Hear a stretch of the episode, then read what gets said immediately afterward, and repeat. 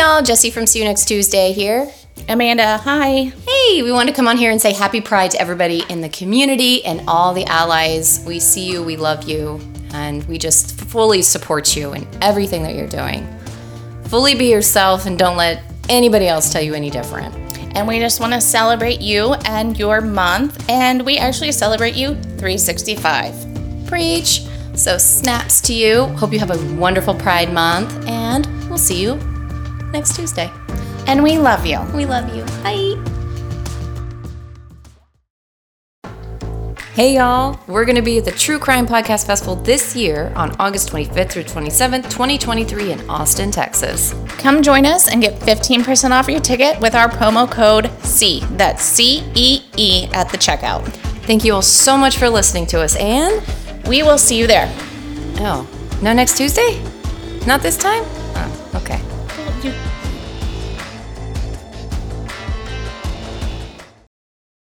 Hi, this is the See You Next Tuesday podcast. We have dirty words and shit potholes throughout the entire episode. Our name literally spells cunt. How could you not know what was coming? Thanks for listening.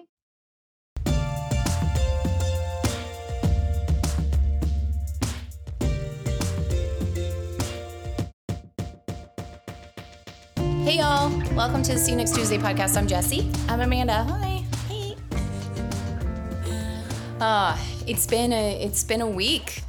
We I literally say that every week. I feel like, you know, I feel like the next week, you know how you're like, okay, this week is hard. Maybe next week will be a little easy, you know, a little easier, a little I don't know yet. I'm still waiting on that week. Has that happened for you yet? It hasn't happened for me since I was like 8. Maybe next week will be the week. Yeah, I feel that. I don't think so because I'm not eight anymore. Can we just delude ourselves and pretend like maybe next week will be the week? Or should we just face reality and be like, nah, this No, we need to face reality. Fuck. Fine. All right, well, here we are. we hope all of you guys are having a fantastic week, though. Obviously, we're not trying to bring you down. Okay, so I'm going to rip some band aids off already. Ready? Go. TV shows that we've been watching. Shiny, um, happy people. Okay. We talked about this in the past, a couple episodes. I didn't realize it was already out on Netflix, so I am going to be it binging came, this. It came out yesterday. I came straight home from work last night. Oh my god. And I fucking watched all fucking like four hours of it. Okay, so how many episodes are there? It's like a four part series? Yeah. Like a limited? Like four, maybe five. I don't fucking know. I sat there and I fucking watched all of it till God but fuck AM in the morning. Because I work at not the day shift anymore. You work in Fight Club. Uh-huh, yeah. Uh-huh. Dude, honestly, I. Okay, just don't spoiler. No spoilers. Is it as good as. Is it, first of all, is it as good as our Patreon? just saying. Is it as good? I'm just saying, if you've listened to our Patreon, you already know everything that they've gonna tell you. Oh, for real? Okay, good. I figured I was like.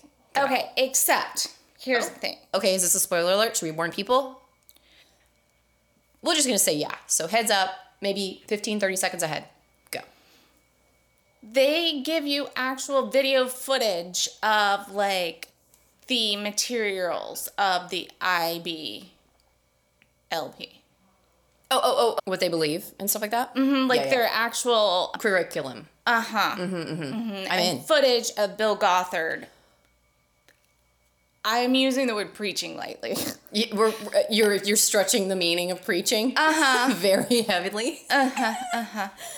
Oh God. Okay, I'm so excited. And and there's interviews with other ex IBLP members of this cult, cult group group cult. cult. Yeah. I'm fucking calling it a cult. I called it a cult in the Patreon. Yep. I'm calling it a cult now. Let's be real. There are sects of every religion that are culty. Hell, there are full religions that are culty. So let's be real. Like this people. one. Yeah. It, straight up. So I'm very excited. I am very excited. Okay, cool. That is on my list. Obviously, I gotta watch Succession because it's done now, so I can like binge all four seasons, which that's what I'm about with shit like that. Anyway, so I finished, unfortunately, the world finished Tears of Sadness, Ted Lasso. And incredible fucking show. I cannot say enough about it. For those watching it, it's all about mental health. So it like really makes your mental health go up and in a good way, it makes you go like, wow, this is how we should be communicating with each other. This is how we should be treating people. This is how vulnerable and honest we should be with each other. Wouldn't it be great if, you know, it's kind of like that. But also shows reality. You know, not every time, not everyone's not winning every time, if you know what I'm saying. Like shit gets real. Highly recommend that show. Apple TV Plus has this cool thing. If you have a PS5, you have like six months for free. So that's what I'm doing. Free ninety nine. Or they have three month trial. So if you want to binge all of Ted Lasso, it's all out right now for three months. It won't take you three months. It'll probably take you a week, like it took me. but uh, the other thing I'm watching is Welcome to Wrexham, which is the football club that Rob McElhenney and Ryan Reynolds bought, which is fucking incredible. It's real life Ted Lasso. How does she manage to bring up Ryan Reynolds every single God damn it, I guys? did it again! it's it's like he's our unofficial mascot. I, I don't know. I, I really am not trying to do I this. I didn't vote this in. I no, you didn't. I, I'm really not trying to do this. But anyway, what I'm getting to is also on Hulu is a show that I feel like you and I need to watch together. You probably are already all over this. Drive Me to Dinner. Yeah. Oh my God. Okay. So it's Neil Patrick Harris and his husband, and it's drag queens. And I think they have to make dinner or some shit. And I'm like, oh my God, it's on Hulu. So we need to watch I'll this together. To, I'll have to check it out. Y- You're totally into that. So that's why I was like, girl, she's going to die when she hears about the Yes, show. I'm definitely gonna have to check it out. I, what's- I don't know when I'm gonna have to check. I know exactly when I'm gonna check it out. Never mind. Okay, good. Because like as soon as I saw this, I'm like, oh my god, this is a show for Amanda. And let me see how many episodes are okay out. Because I mean, you know, I, I I like a good binger. You know, it's really nice. It's fun. Yeah, let's see. It just came out Memorial Day weekend. But anyway, yeah, so that's gonna be amazing. Uh, and then the bear is back. Oh, wait, I forgot that was coming back. July, June, June 22nd? Yeah, sure. We're going to go with that. Dude, cannot wait. I actually had a dream about it for some reason. Like the first episode and shit. I don't know. But uh, yeah, just been catching up on shit like that. It's really been fun. Reading. Still no job, so I got plenty of time to fuck off. Uh, yeah, good times. For those of y'all looking on the job market right now, I salute you. I feel I feel your pain. It's it's not great. It's a it's a shit show. I think is is the nicest term for it. I mean, been there, done that. Yeah, you know, you mm-hmm. get it. Mm-hmm. And a lot of it, and I'm gonna say this, is a bad recruiting experience on the on the my side, on the candidate side, you know, mm-hmm. which I knew existed, but somehow got worse. Which is like, did nobody learn their lessons from COVID or No. Do we? Are we all just gonna fuck around and just do whatever? Yeah. Okay. Okay. Yeah. Cool. Cool. Cool. Cool. Yeah. Love that. I mean, do you not recall me telling all my stories? Hmm, Yeah. Yeah. You're just like, what is happening? And, and it's now happening to you, and you're Oh, like, the fuck? It's it's insane. Like like I knew it was bad, but you know until you experience it, you're not like you're like whatever. But uh, yeah, no, it's insane. You thought I was lying. no, I didn't think you were lying. I knew I I Oh, I know what it is. I'm an exaggerator and I'm a storyteller, so people expect that from me. And then when I tell the truth, they're like, "Hmm, she's exaggerating again. no. It's more like all. What it is is you are a good storyteller, yes. Not like oh you're telling fake news, but like you can tell you can spin a yarn, so to speak. So I was like okay, and then as I'm out there on the market, I'm like what the fuck is this shit? It was 100% the honest to God truth. Oh, yeah, I did 100%. not. No, embellish. No, there was no embellishment in any of it. No. It's it's the stupidest shit I've ever seen. And in fact, I finally found a LinkedIn post by a recruiter that straight up told the truth. And she was like, not hearing back from your candidates, maybe it's a you problem, recruiters. And I was like, oh, oh, oh, is she going there? And she fucking did. She goes, answer them on time, give them reasons why or why not they got selected, like all of this this shit. She went down basically saying you are the one providing a bad candidate experience. It's not the other way around. And I was like, whoa, okay.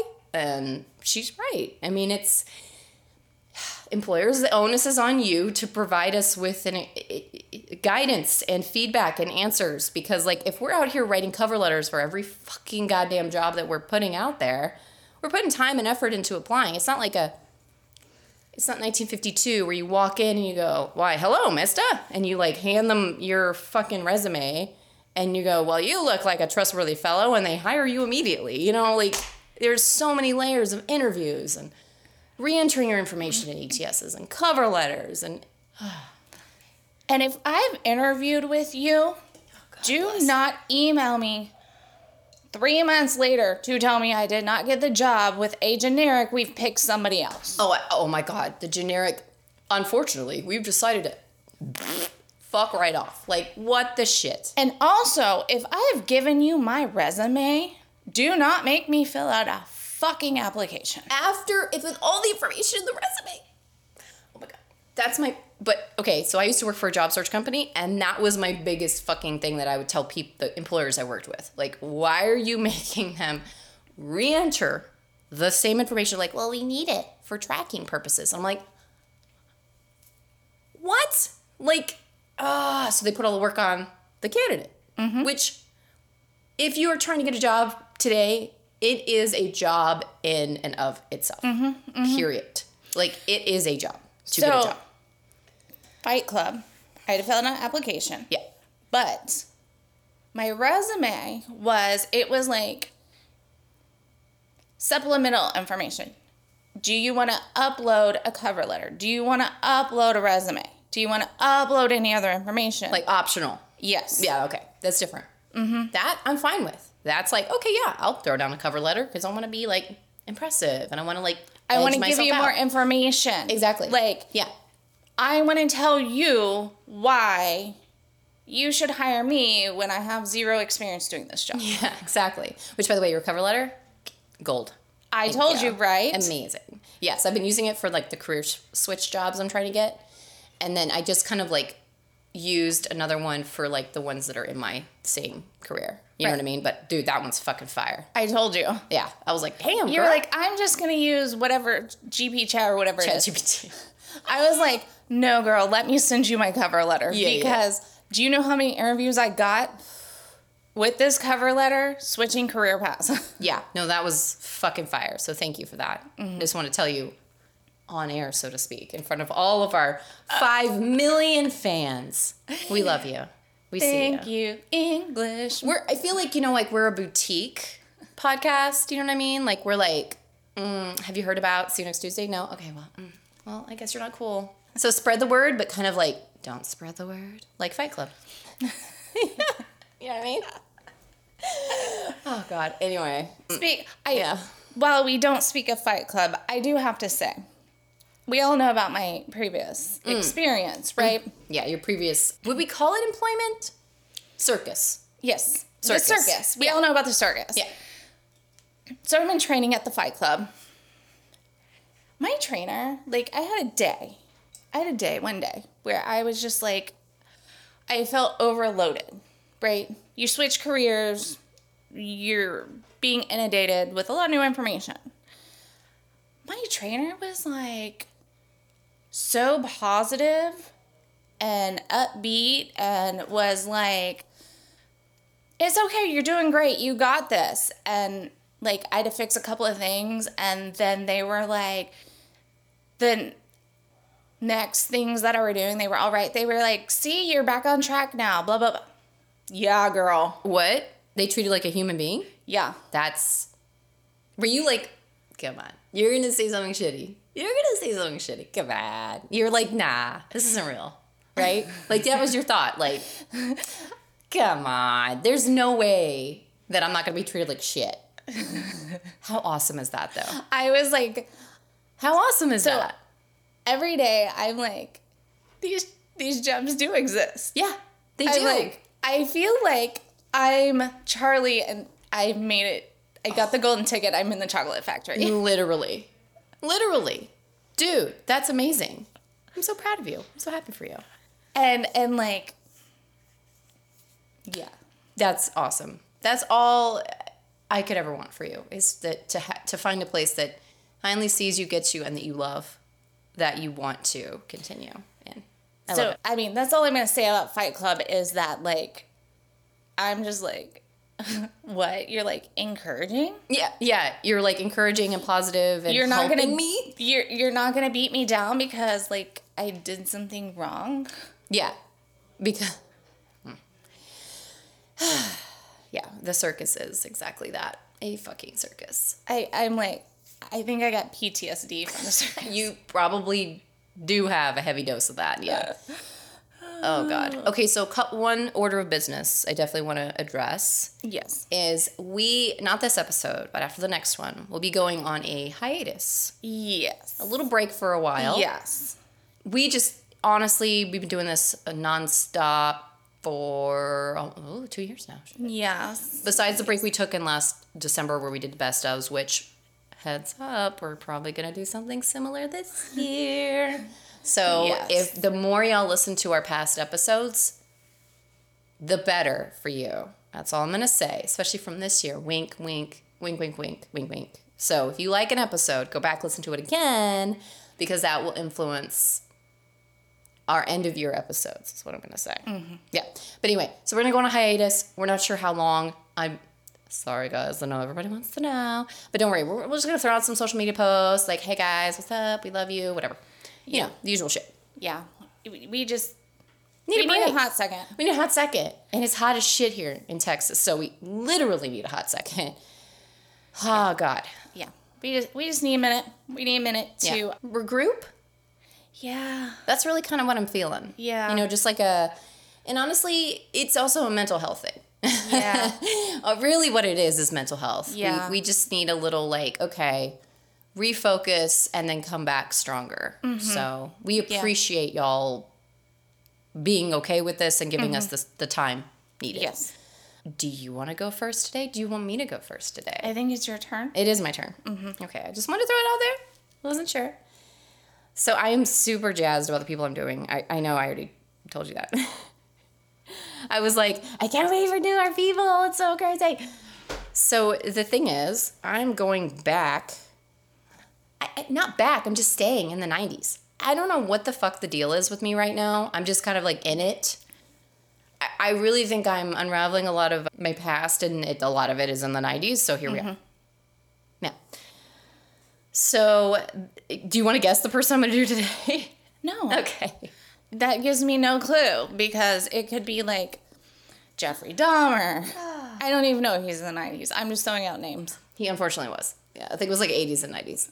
Yeah, early 90s. Anyway, I really am looking back at all the people that were kind of like, I guess you could say not influences, but like seminal news moments I remember. How about that? And this was one of them. All right. Was it Baby Jessica? Oh, shit. That would have been a good one. God damn it. No. we can't do Baby Jessica because she just fell down a hole. Yeah, but you know, we shared the same name, so I felt kind of like sisters with her somehow.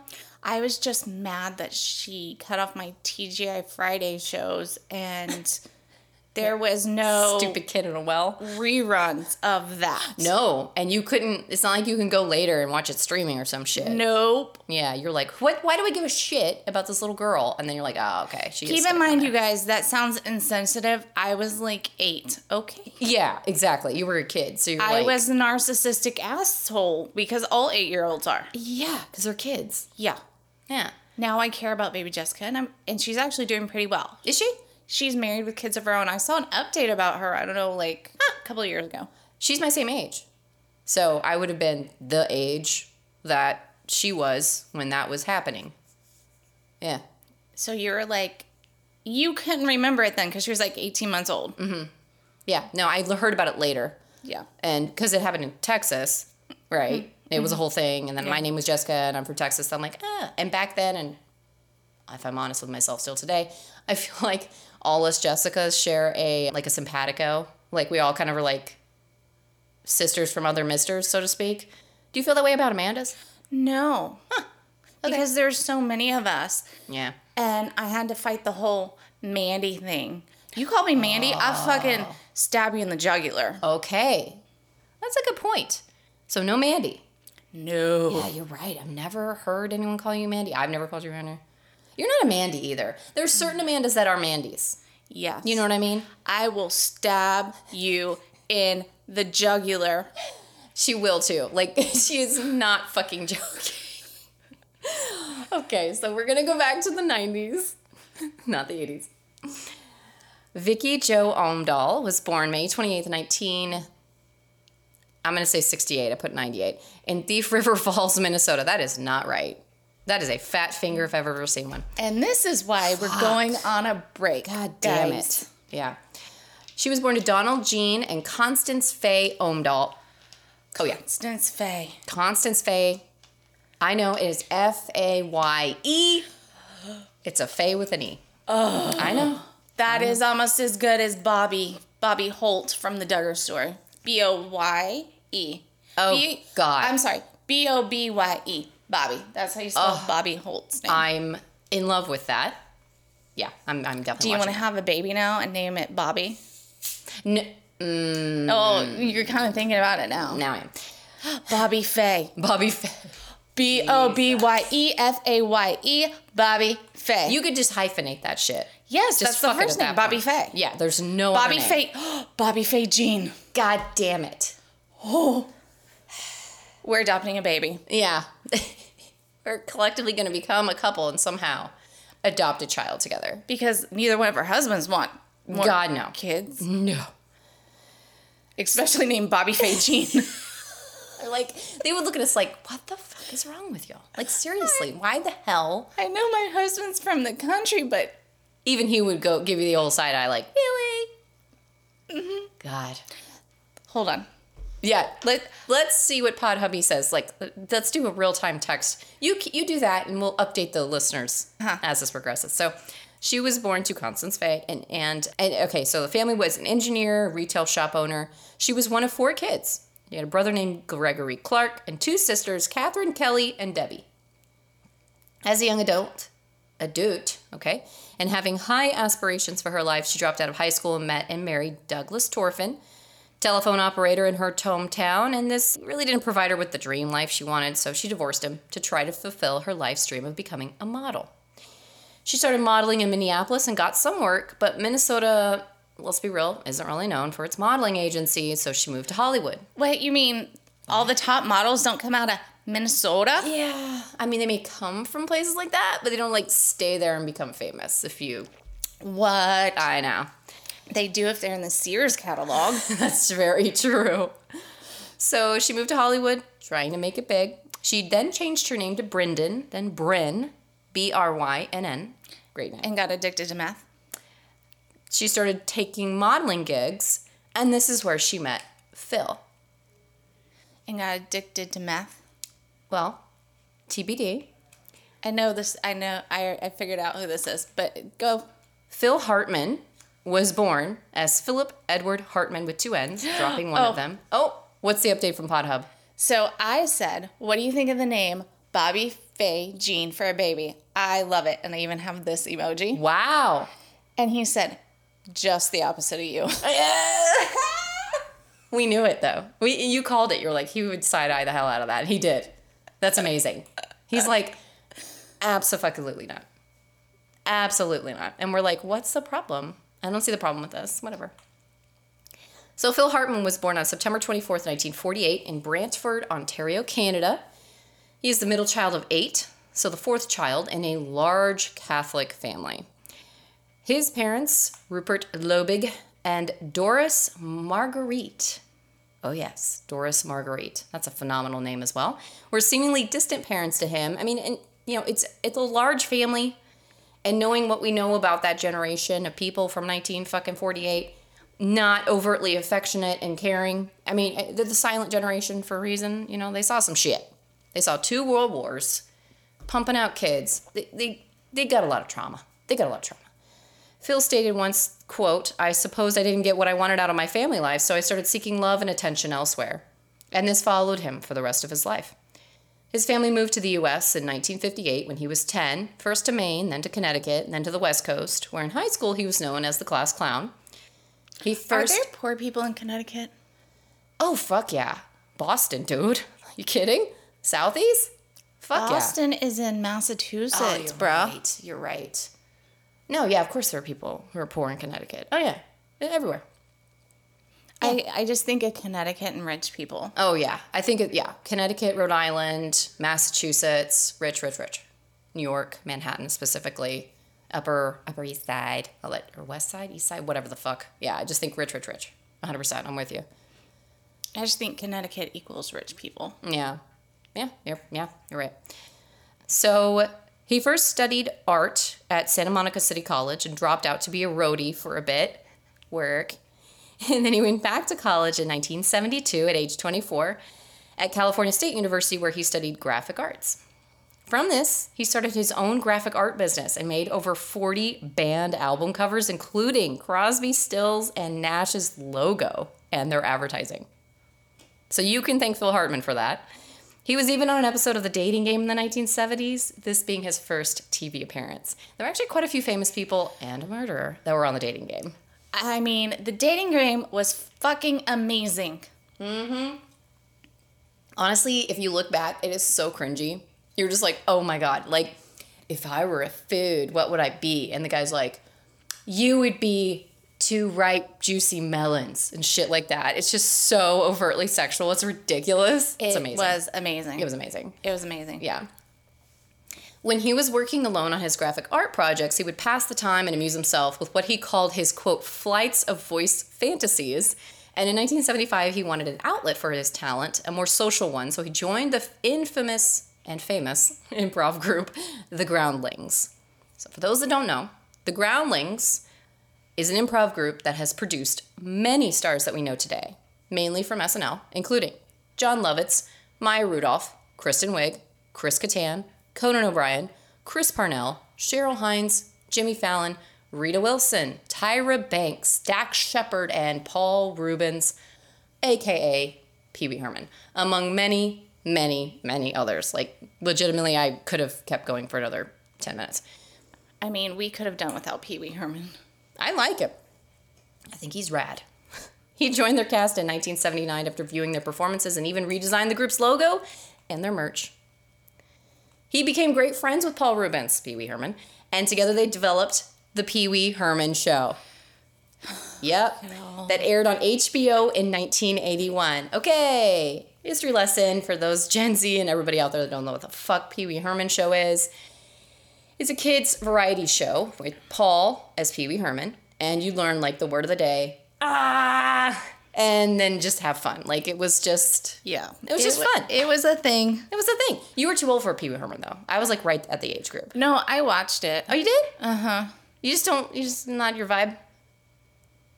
I look back and I'm like, this is so weird. It was. I mean, of course, it was fucking weird. It was, it was also the '80s. The '80s was a weird fucking time. Like we had like such cross crossovers, like NFL teams with shit like Looney Tunes characters with Pizza Hut with the Teenage Mutant Ninja Turtles. Like they had all of these different like pop culture things kind of coming together. Shit.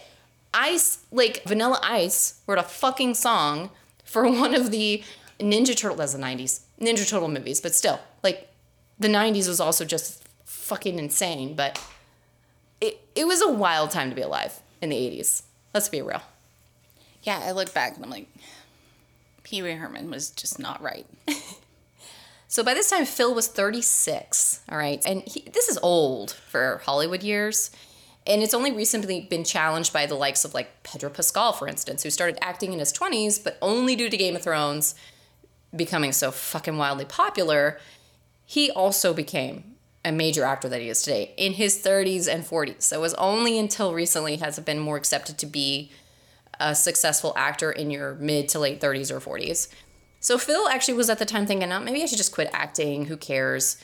And it wasn't until the success of the script he co wrote with Paul Reubens for Pee Wee's Big Adventure movie in 1985 that he started to see career success. He then took on more roles in other movies like Three Amigos and started doing voice acting for The Smurfs, Dennis the Menace, and 13 Ghosts of Scooby Doo. Now, The Three Amigos That was a great movie. was a great movie. That was a fucking great movie. And it holds up. It holds up. I watched it recently and I was like, okay, we're good. Steve Martin, Martin Short. Martin Short, and shit.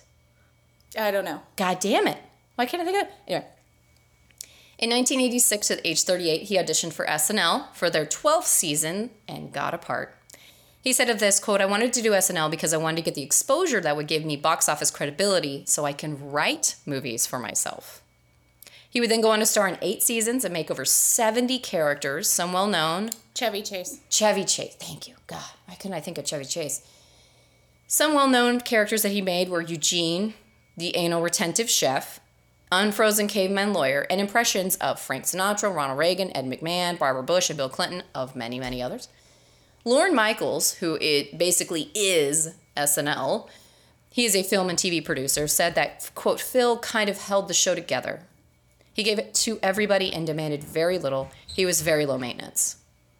And from his work on SNL, he won a Primetime Emmy for Outstanding Writing for a Variety Music or Comedy Program in 1989, and then another one in 94 for Outstanding Individual Performance in a Variety or Music Program.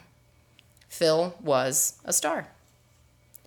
So 1986 was also the year that Brynn met Phil on a blind date while she was working as a Catalina swimsuit model, and she was starting to become famous in her own right.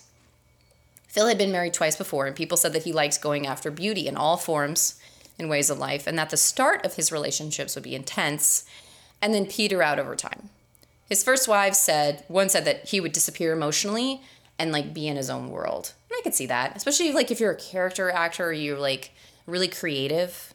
I can see you kind of going into a zone and then coming back, you know? It has to be hard on a marriage. Especially you have to kind of agree that that's who that person is and you're okay with it. Mm-hmm. It's hard. Brynn at the time was deep into addiction, cocaine being her drug of choice. Yeah, meth, coke. There's a big fucking difference between meth and coke. Especially because modeling, you don't want to do that much meth. You're fucking face will rot off. So. Did she put it in her vagina? No, because that would take twice as long to get high. Remember? Yes. Yeah. I I was just asking. Yeah, no, great question though. and it was and is still very common among the rich and famous. I mean, like, let's be fucking real. And, and regular everyday people. I mean, cocaine's still around, but especially in the 80s and 90s. Remember, Coke was like just out, just out. 70s, shit. I mean, it would just be in a It was more pure back then too. That's true. Very, very true. You don't know what you're getting now today, kids. Don't do drugs. Don't do drugs, and if you are, always test for fentanyl. Always test your shit. Always trust whoever the fuck you're getting your shit from, and ideally don't do them at all. Don't do fucking drugs at all. Don't. They started a passionate relationship and married in 1987, quickly having two children, Sean Edward and Birgen Hartman. Birgen's a great name. I think it's Danish. It makes me. It reminds me of. I don't. I don't know who. Go. Yeah. Phil Starr continued to rise, making more, taking on more roles, and eventually landing the TV series on NBC NewsRadio in 1995. Do you remember that show? No. Okay. He portrayed news anchor Bill McNeil, and from 91 to 98, he was a steady voice actor on The Simpsons. He voiced Troy McClure regularly. So if y'all listen to any episodes from their 30 years, from 91 to 98, Troy McClure is him. They're all on Disney Plus. They are, yes. Other work started flowing in, and he got roles in movies like Coneheads, So I Married an Axe Murderer. Highly recommend that movie. Definitely watch it. And Jingle All the Way. Also, Small Soldiers. He said of his success, quote, throughout my career, I've never been a huge star, but I made steady progress, and that's the way I like it. It's fun coming in as the second or third lead. If the movie or TV show bombs, you aren't to blame, which is true. Brynn, though a successful model, didn't see her career taking off like Phil's, and she started to grow frustrated and then intimidated by his success. People said that she could be jealous and verbally or physically abusive, even sending a threatening letter to his ex wife after congratulating them on their marriage, saying she would, quote, rip her eyes out if she talked to him again. I mean, that totally makes sense. Yay. Phil saw the strain on their relationship and considered retiring from acting to save it. So he was like, okay, I get this. He really is trying to work on this relationship. I mean, if your passion is like acting and you're willing to quit it for your wife, I mean, and, and writing and being creative, yeah, you can tell he's taken a serious look. She was in and out of rehab a lot, and Phil would take their kids to live with friends and family, try to get them into a more stable environment while they're going through all these ups and downs, all that shit. And on May 27th, 1998, Brynn and Phil had a seemingly regular day.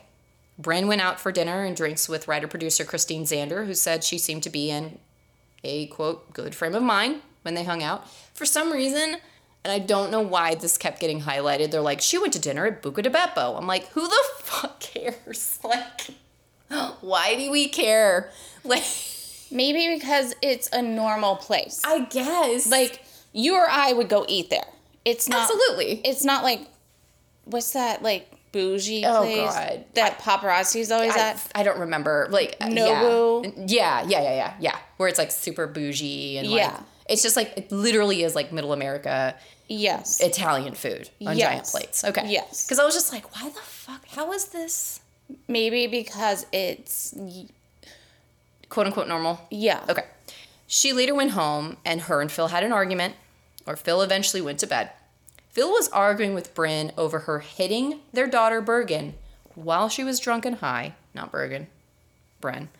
And he said he would leave her if she kept her behavior up or hurt the kids further. Totally a reasonable argument to have. That is a conversation that needs to be had, especially if your wife has gone in and out of rehab. You know her behaviors, you know her addiction completely understandable why he had that conversation. So that night, the early morning of May 28th, Brynn took a gun and shot Phil three times while he slept. First in between the eyes, then the throat, then the chest, all while she was drunk and high on cocaine. She had also been on her prescription for Zoloft at the time, which usually treats major depressive disorder, post traumatic stress disorder, premenstrual dysphoric disorder, panic disorder, and social anxiety disorder. So during this time, before this happened, she got sober for 10 years. And I'm assuming as part of her treatment, she went to therapy, of course, and a therapist or a psychiatrist prescribed her Zoloft. Makes total sense because also I'm assuming the amount of coke that she was doing had her so high up that her brain chemistry needed to be re-regulated down. You know what I mean? So it's going to mm-hmm. make you depressed getting off of coke. You need to have that regulation back.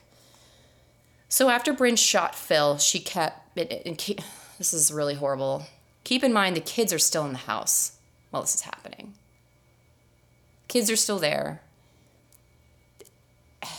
She drove to her friend Ron Douglas's house and said that she had shot Phil. He didn't believe her because I mean, who the fuck would? I mean, it's not something you just, hey, friend, I shot my husband. It's not a normal thing. And so he was, she was like, okay, follow me back home. So he did in his car, and he was like, okay. She then called another friend and told them the same thing. Ron went into the house and saw Phil in bed and immediately called 911. Brynn went into the bedroom while Ron was calling the cops and then shot herself in the right eye, ending her life. Once the cops arrived, the news soon followed, and this is what I saw in 1998. Two kids being carried out of the house by cops, not knowing myself, knowing who, how, or why this would or could happen to somebody.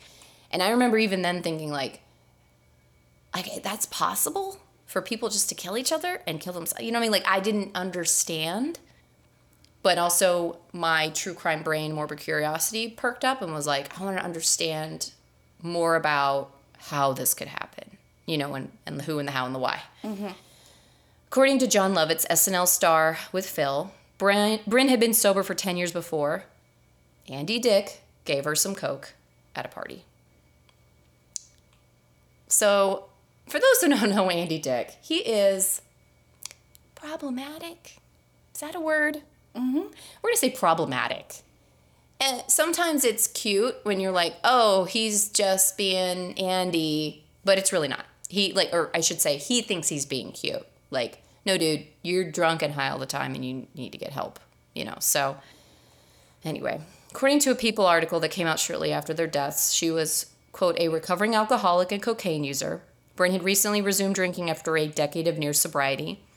She admitted that she had a couple of episodes where she'd fallen off the wagon, says a friend. And I remember her saying she didn't want to be an addict. In the last few months, Brynn had been at, in and out of rehab. Earlier this year, she checked into an Arizona clinic where she'd stayed for only four or five days before leaving. Several days before the homicide, Brynn, who had been taking an antidepressant that can cause violent outbursts if mixed with alcohol and drugs, began drinking and using cocaine again, according to her close friends. So the cocktail of Zoloft, Coke, I'm assuming it was Coke, and alcohol, it could have been anything, all mixed together caused a violent cocktail in an already unstable person. And then, of course, like you know, if you're sober for a while, you think, oh, I can go back to using the same amount that I used to use pre sober. No, ma'am. You got to work your way back up to that amount. That's why a lot of ODs happen, is because mm-hmm. people think they can still have the same. Yeah. After this senselessness, their two kids, Birgen and Sean, went on to live with Brynn's sister Catherine and her husband Mike in Wisconsin. And we hope all the best for them and that they have been able to heal from this horrific tragedy, like losing both your parents in one day. I mean, can't imagine. Brynn's sister said, uh, excuse me, Brynn's brother sued Pfizer, saying the Zoloft made her lose her mind, and he did get a settlement of $100,000. He said, quote, I've lost a sister. That was such a wonderful person, and a brother-in-law that was wonderful. It was very hard. And this is one of those cases that I was like oddly fascinated by as a kid. I didn't know why. I was like, what, 11 or 12? Yeah. But I really didn't understand until, I mean, obviously, very recently, how incredibly important mental health is and obviously what repercussions can happen if you don't have good mental health. I'm just going to leave this here. Substance Abuse National Hotline for the US is 1 800 622 4357 or text 435748 HELP for you or help for you to find more localized help. But if you or anybody you know is struggling with substance abuse, it is something that is treatable. It's not an easy road. It's not a great path, but it is doable. And many people you won't even know have struggled with substance abuse and problems. And addiction is a it's a bitch. It's a it's a beast. You know, it takes over your whole life. And yeah. So Phil Hartman, I just it was such a weird end to such an incredible person to be honest phil from what i could tell i mean he always played like assholes in movies and tv like anytime mm-hmm. you see him he was always the asshole but my God, apparently he was the direct opposite as a person. He was like super nice and very kind and very giving. He was always like willing to help, creative. He wrote, obviously he was a graphic designer. So yeah, just a just a crazy, a really crazy story from the 90s. So please tell me you have somebody to make this not as I do. Horrific. This is this is gonna make you so happy. Okay, good. Zachary Fisher was born to immigrant parents and began working construction at 16 years old to help support them. Whoa. So then in 1986, Pauline Trost, the wife of the chief of naval operations, was watching a family exit a helicopter with their luggage at the National Naval Medical Center in this. Oh, why can't I speak today? Bethesda? Uh huh. And was wondering where the family was going to stay because the hotels in the area are expensive and would be a big financial burden on the family facing a medical crisis. And Pauline said something to her husband, as us wives do, and her husband in turn said something to his friend Zachary Fisher. And I'm sure they were having a beer, and he's like, You want to know what Pauline said? And man, she was right. I hate it when she's right. yeah, you know, you, you know, know you know, yeah, yeah. He would never admit it to her, but of course not. Like, God no. He was like, "Bruh, you know what Pauline said?" And God damn it, she was right. I hate it when she's fucking right. Don't tell her I was right. Mm-hmm. But you know what Zach did? He took it and he ran. He said, he said to his friend, he said, "I'm a builder, and that's what I do for a living, and I can do this." Zach and Elizabeth Fisher dedicated more than $20 million to the construction of comfort homes for families of hospitalized military per- personnel to stay free of charge. Oh, hell yes. As the bricks, the foundations of the homes were being built, the foundations of the Fisher House Foundation was being created. Okay, I was wondering, I'm like, this, the last name sounded familiar, but I wasn't sure this is incredible. Please go on. So, Fisher houses can be found at military and VA medical centers around the world. They have up to 21 suites with private bedrooms and baths. Families share a common kitchen, laundry facilities, and a warm dining room and an inviting living room. Since the start of the Fisher House Foundation, the program has saved military veterans and their families an estimated $547 million in out of pocket costs for lodging and transportation. That's insane. Not only do they have Fisher houses, they also have the Hero Miles program where you can donate frequent flyer miles to help bring family members to the bedsides of the injured service members. They also have Hotels for Heroes. This program is to donate hotel points to help family members stay at hotels near medical facilities without charge.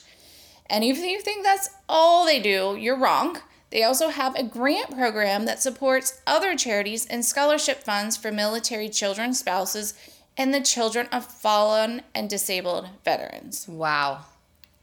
So here are some facts family capacity 1,300 families. Damn. Families served, they've served more than 455,000 since the inception. Number of lodging days offered 12 million. Whoa. 15,000 students have received $27 million in scholarship awards. Over 70,000 airline tickets have been provided by Hero Miles to service members and their families, worth nearly $105 million. That's insane. That's insane. That's amazing. So he was the children of immigrants who Yes. necessitated working at 16, which, Yes. holy shit. And then he was like, oh, I'm a builder. Yeah. Yeah, because he was hanging out with his buddy having a beer one day. His buddy happened to be the chief of naval operations. Just so happened, right?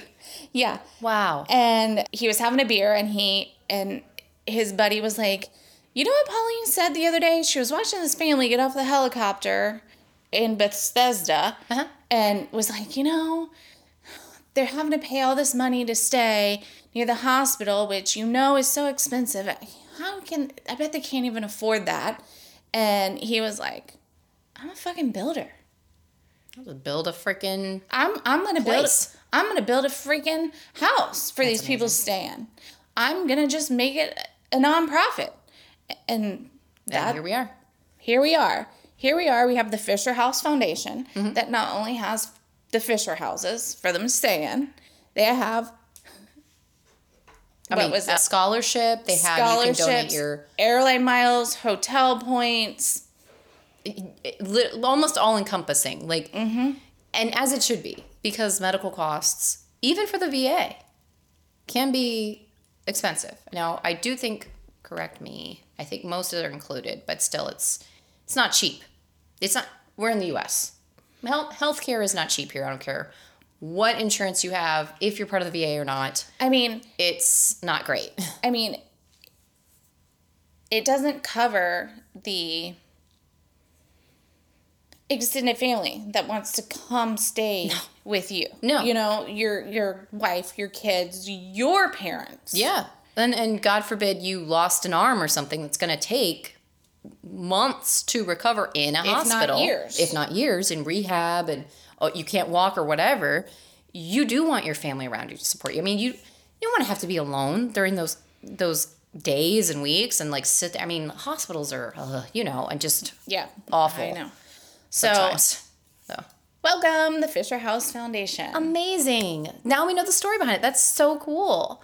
And we'll have links to support the Fisher House, obviously, and all these initiatives. And if you have some extra points, like airline points you're not using, shit, throw them their way. Donate them. Donate them. Donate them. Hell yeah. I mean, who can afford to go on vacation nowadays? God. I mean, this you may have the points for the plane, but what about the hotel and the food and all the things?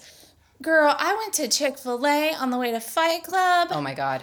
it how cost me $10 just for a s- sandwich, fries, and a drink. A, a chickie? A chickie sandwich? And a, and a- like the normal, the combo, the number one? Yeah.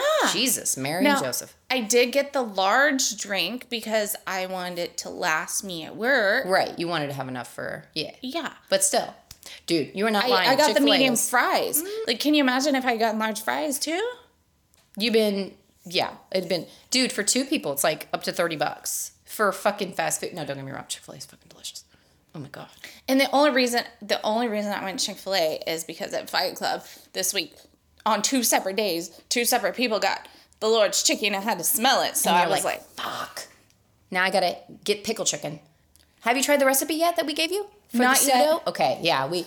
I haven't had time. I know, no, I know, I know, no, no, absolutely, yeah. My Pod Hub came up with a like a, a lookalike recipe or like a copy paste recipe, Mm-hmm.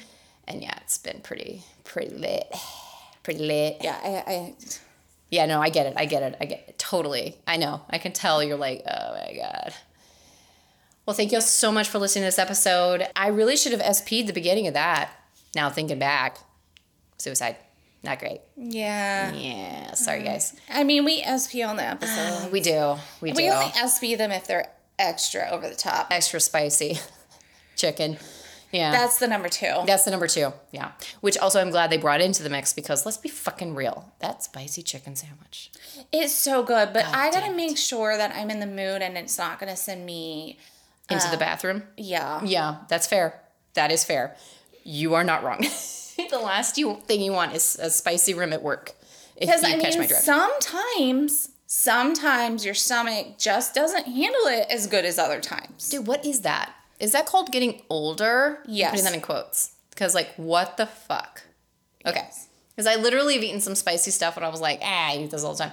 And then I'm like, hmm, there's a gurgle. And then I'm like, what the hell is going on right now? And then for the rest of the day, you're running. And then you're like, oh, I just lost some weight. Awesome. I love this You're like. Look, that thing I ate, it doesn't matter how bad it was for me because it ain't no longer in me. Those or anything calories else is gone. for that matter. Those calories is gone. oh, God. You know what? Here's what I want to talk about, guys. Please. Why are people embarrassed about talking about poop? I don't know. Everybody fucking does it. Like I've talked know. about poop before, or like having like the runs or whatever, and people are like, "Ew," like they're disgusted. Like I would bring it up, and I'm like, "Bruh, I mean, we all poop." like there's literally a child's book that's called Everybody Poops for a fucking reason because everybody poops. I'm sorry. Everybody has diarrhea. Mm. Everybody has constipation. Everybody has. We can keep going. Yeah. Sometimes I would take some constipation. Pass. Of the two, I will always take Rhea. Every time. Because, like, I'd rather be out than in. Thank you, Mike Myers. Anyway, I'm just saying, like, I don't understand why people get so uncomfortable. Like, if I'm Yeah. describing it, maybe okay. yeah, if you're like, well, it has this, like, milk, and you're like, ooh, okay, bro. I, I think also people can get sensitive about. I'm with you. I'm like, it's a bodily function. Who gives a shit? It's just like sex for me. Who cares? Which, oh, by the way, I had to stop following and listening to those girls because they like. Well, one of them likes Jordan Peterson. You know who that is? He's not great. He's not great. I've also decided to call people who are on a certain side of things who may may not align themselves with fascisms, the R words. I decided to call them R words.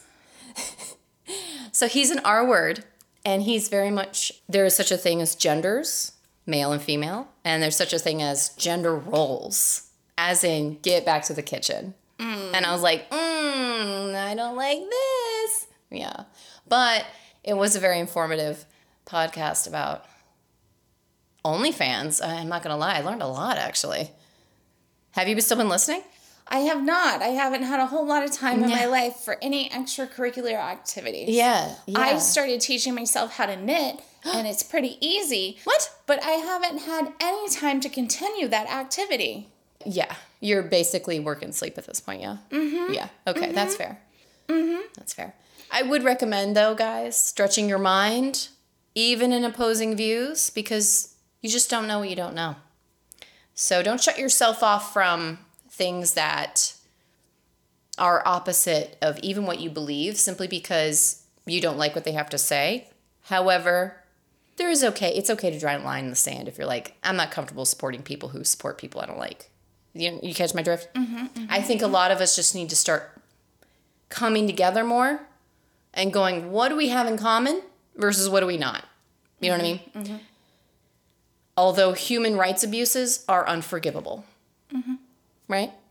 That's basically where we both kind of land on that. Mm, Yeah. We love you, cunties. We love you. We want you to be your full selves. Be your full self this week. Scare some people. Fuck them. They're allowed to be uncomfortable. Screw those motherfuckers. If you got diarrhea, just fucking tell them I Dude. got diarrhea. Boom. Say, I'm going to the bathroom. I don't know how long I'm gonna be. I got some shit running out my ass. Deal with it. Be right back, friend. Be right back, coworker. They'll probably respect you more. They'll be like, wow, that bitch, she's got it going on.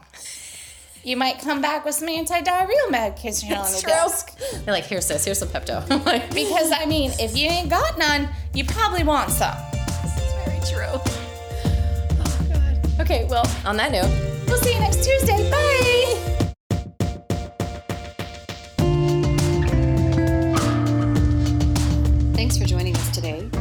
You can find us on SoundCloud, Spotify, Apple Podcast, Google, Amazon, or wherever you get your podcast. And as always, we'll see you next Tuesday.